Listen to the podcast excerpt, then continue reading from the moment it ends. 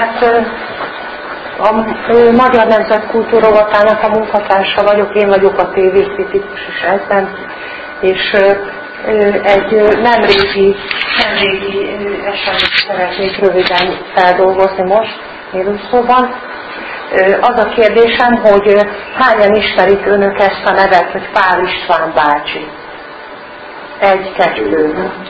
Akkor önök biztosan nem most az internetről, vagy most az újságból tudták meg, viszont nagyon, sok, nagyon sokan vannak a kommentek szerint, amikkel találkoztam az elmúlt tíz napban, sokan vannak tehát, akik azt írták, hogy most először hallottak Pál István bácsiról, most először hallottak tőle éneket, és most először hallottak tőle dudaszót. Na most ennek az először hallásnak a nagyon furcsa történetét szeretném elmesélni, amiben szerepet játszik az a fajta mász, amit Turcsány Péter említett, és szerepet játszik az is, amit Antal Zsuzsa említett, tehát az, hogy gyakorlatilag egy kvázi egy ellenséges jelvet, egy ellenséges szituációt kell átfordítani, hasznosítani.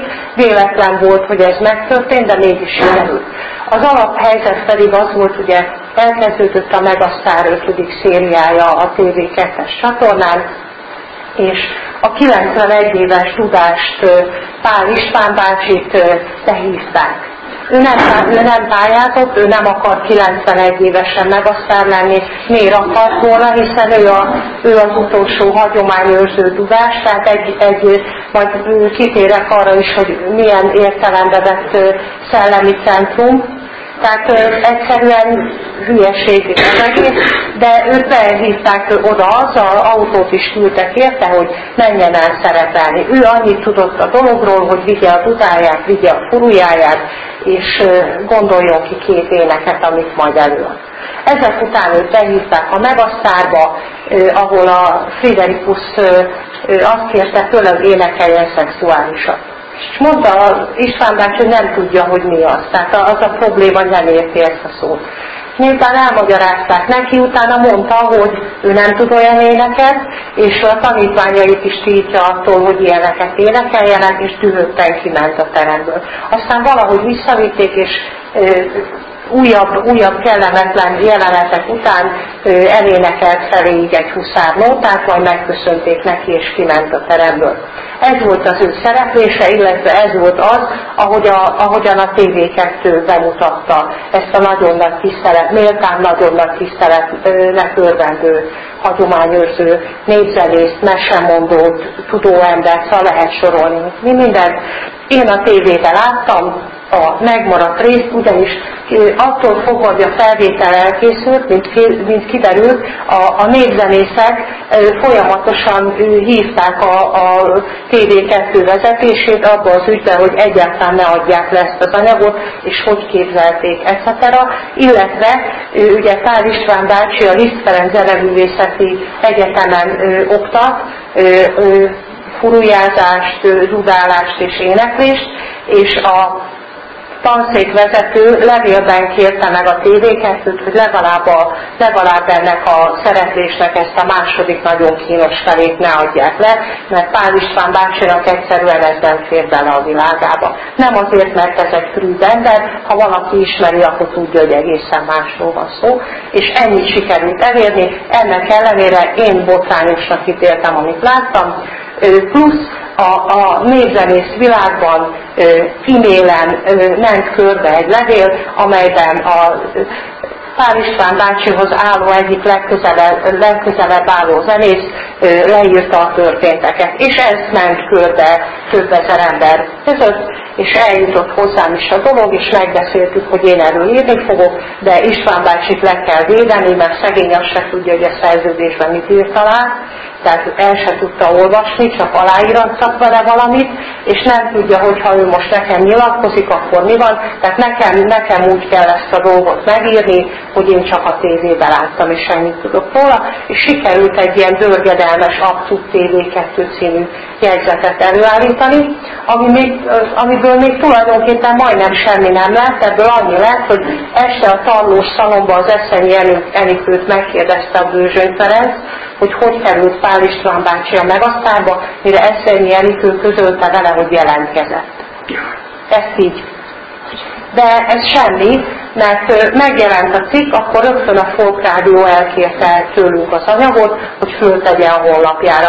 Na most onnantól fogva, ugye valaki beütött a Google-ba bizonyos címszavakat, legfölül az volt ki, hogy abszolút TV2. És ott beindult, ott beindult a, a folyamat, tehát a legkor, az interneten a, a, a történetnek a legkorábbi megjelenése az a Megasztár honlapján kezdődött, eh, ahol rögtön a Szőke Péter nevű hangszerkészítő eh, leírta tokkal vonóval a, a, az egészet, és született három vagy négy bejegyzés, majd fölkerült az, hogy megjelent a cikkem, utána jöttek az egyre vadabb hozzászólások, és egy idő, idő után már azt is regisztrációhoz kötötték a TV2-n, hogy valaki egyáltalán rákattintson, tehát hogy megnézze a, megnézze a korábbi hozzászólásokat. Tehát ez azt jelenti, hogy vélhetően több száz hozzászólás visszapattant, és nem tudott sehova elkerülni. Én a napokban olvastam a Tali Anna Mária pszichológustól azt, hogy ez a mai internet használó generáció olyan, hogy nekik rettenetesen fontos az, hogy azonnal valakivel a vízzel megbeszéljék. Tehát addig nem nyugszik meg a lelkük, amíg valahova, valahova ezt a dolgot ki nem írták. Na most itt nem tudták az emberek, nem tudták hova kiírni, nem volt nekik helyük rá egy darabig. De nem tartott sokáig, mert onnantól fogva, hogy a Folk Rádió megjelent az anyag, ugye megkekegett a bomba, és hamarosan a, a, az indexek a Velvet rovatában megjelent egy megdöbbentően hosszú anyag, ami részletesen elmondta a, a történteket, és a végén lehetett kommentelni is. És én, az, én csodálkoztam egyébként több dolgon, tehát az egyik, hogy nagyon igényesen dolgoztak fel ez a Terabítia nevű illető, és a másik, amin csodálkoztam, hogy nagyon igényes kommentek születtek. Tehát másfél nap lefordása alatt több száz komment volt. A több száz kommentből ugye van ez a tipikus elsőzés, tehát ugye elsőzünk, nem volt, aki elsőzön. Akkor van, van a sunázám, tehát ez a mindegy, de sunázám, mindegy, hogy mi van. Egy, egy ilyen volt, akkor volt a Giovanni, aki, aki védelmezte a tv Az összes többinek az volt a véleménye, vagy legalább annyi, hogy, hogy egy 91 éves bácsival nem csinálunk ilyet, vagy a TV2 menjen a felébe, vagy tudja ki a Pál István bácsi, és akkor azért, vagy nem tudta eddig ki a Pál István bácsi, de rájött, hogy az identitásának fontos része a népi kultúra, és ezentúl ezzel ő foglalkozni fog. Valamint még, a, még az első este bejelentette valaki, hogy a Facebookon csoportot fog ezzel kapcsolatban alakítani, amit én úgy, úgy nem tudtam, hogy ez mennyire lehet komoly, mert nem, nem vagyok annyira, annyira nagy internet guru, de megalakult a csoport már másnap 90 valahány fővel, az utolsó belépésemkor tegnap 923-an voltak.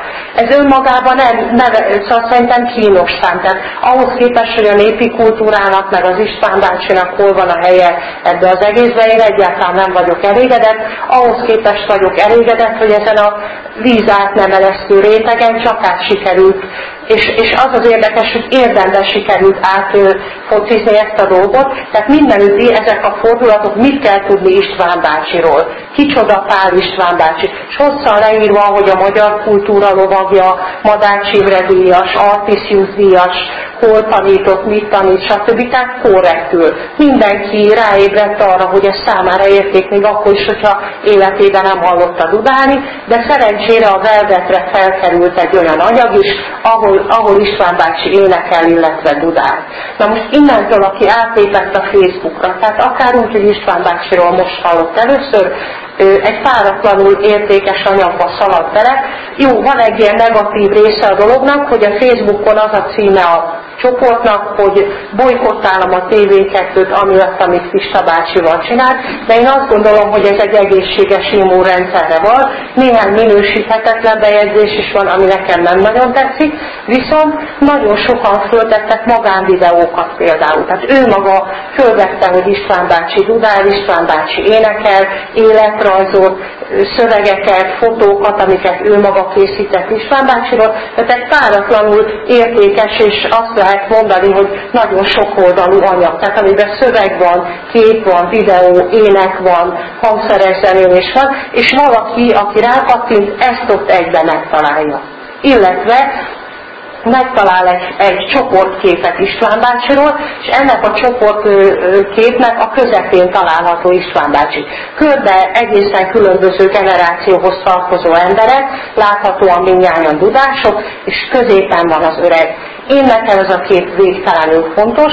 Nekem azért fontos ez a kép, mert, mert, mert István, István bácsi egy, egy olyan fajta lelki-szellemi középpont, akin, akivel, hogyha az ember kapcsolatba kerül és felé fordul, úgy érzi, hogy nagyon sok emberrel kapcsolatba kerül egyúttal, és állandóan, állandóan benne van a, a, a gondolataiba. Tehát István bácsi kikerülhetetlen, hogyha bármiről gondolkozik, vagy, vagy bármivel foglalkozik az ember, ezt nehéz megmagyarázni, de úgy kell elképzelni, hogy a régi magyar faluba minden falunak megvolt az István bácsia, vagy a Pál manénie, aki egy, egy, egy, egyrészt egy kulturális intézmény, tehát feltétlenül tud énekelni, táncolni hangszeren, feltétlenül tud mesét mondani, feltétlenül tud tanácsot adni, tud például sorsmesét mondani, tud állatokat gyógyítani.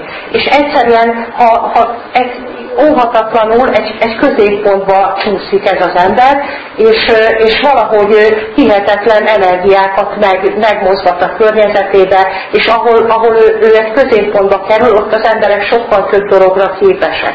Tehát sokkal több sors nehézséget el tudnak viselni. Egymás felé tudnak fordulni, teljesen átstruktúrálódik a gondolkodásuk.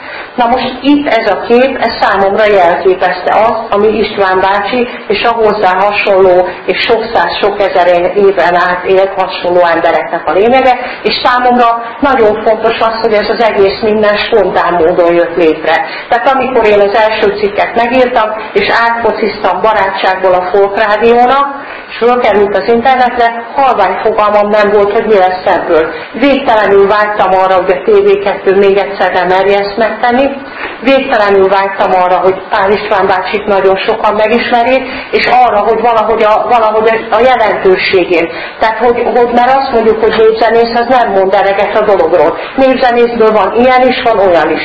Valaki tényleg csak jó zenész szívből zenél, de István bácsi ennél jóval több és hogy, hogy ebből, ebből mit lehet átadni. És úgy gondolom, hogy, hogy nagyon, nagyon nagy szerepe van annak, hogy nagyon összetartó a mai napig a magyar népzenész társadalom. Itt több ezer emberről van szó, akik, akik az érzelmeikkel, az aggódásukkal, a szeretetükkel, a tiszteletükkel lekövették, István bácsit követték ezen az úton, amit ő bejárta az interneten, illetve az írott sajtóban. És, és nem csak az a fontos, hogy lefordítsuk magunkat a, egy új nyelvre, egy másik nyelvre, hanem hogy az odaadásunkat is beletegyük, ahogy, ahogy a, a tankönyvíró is.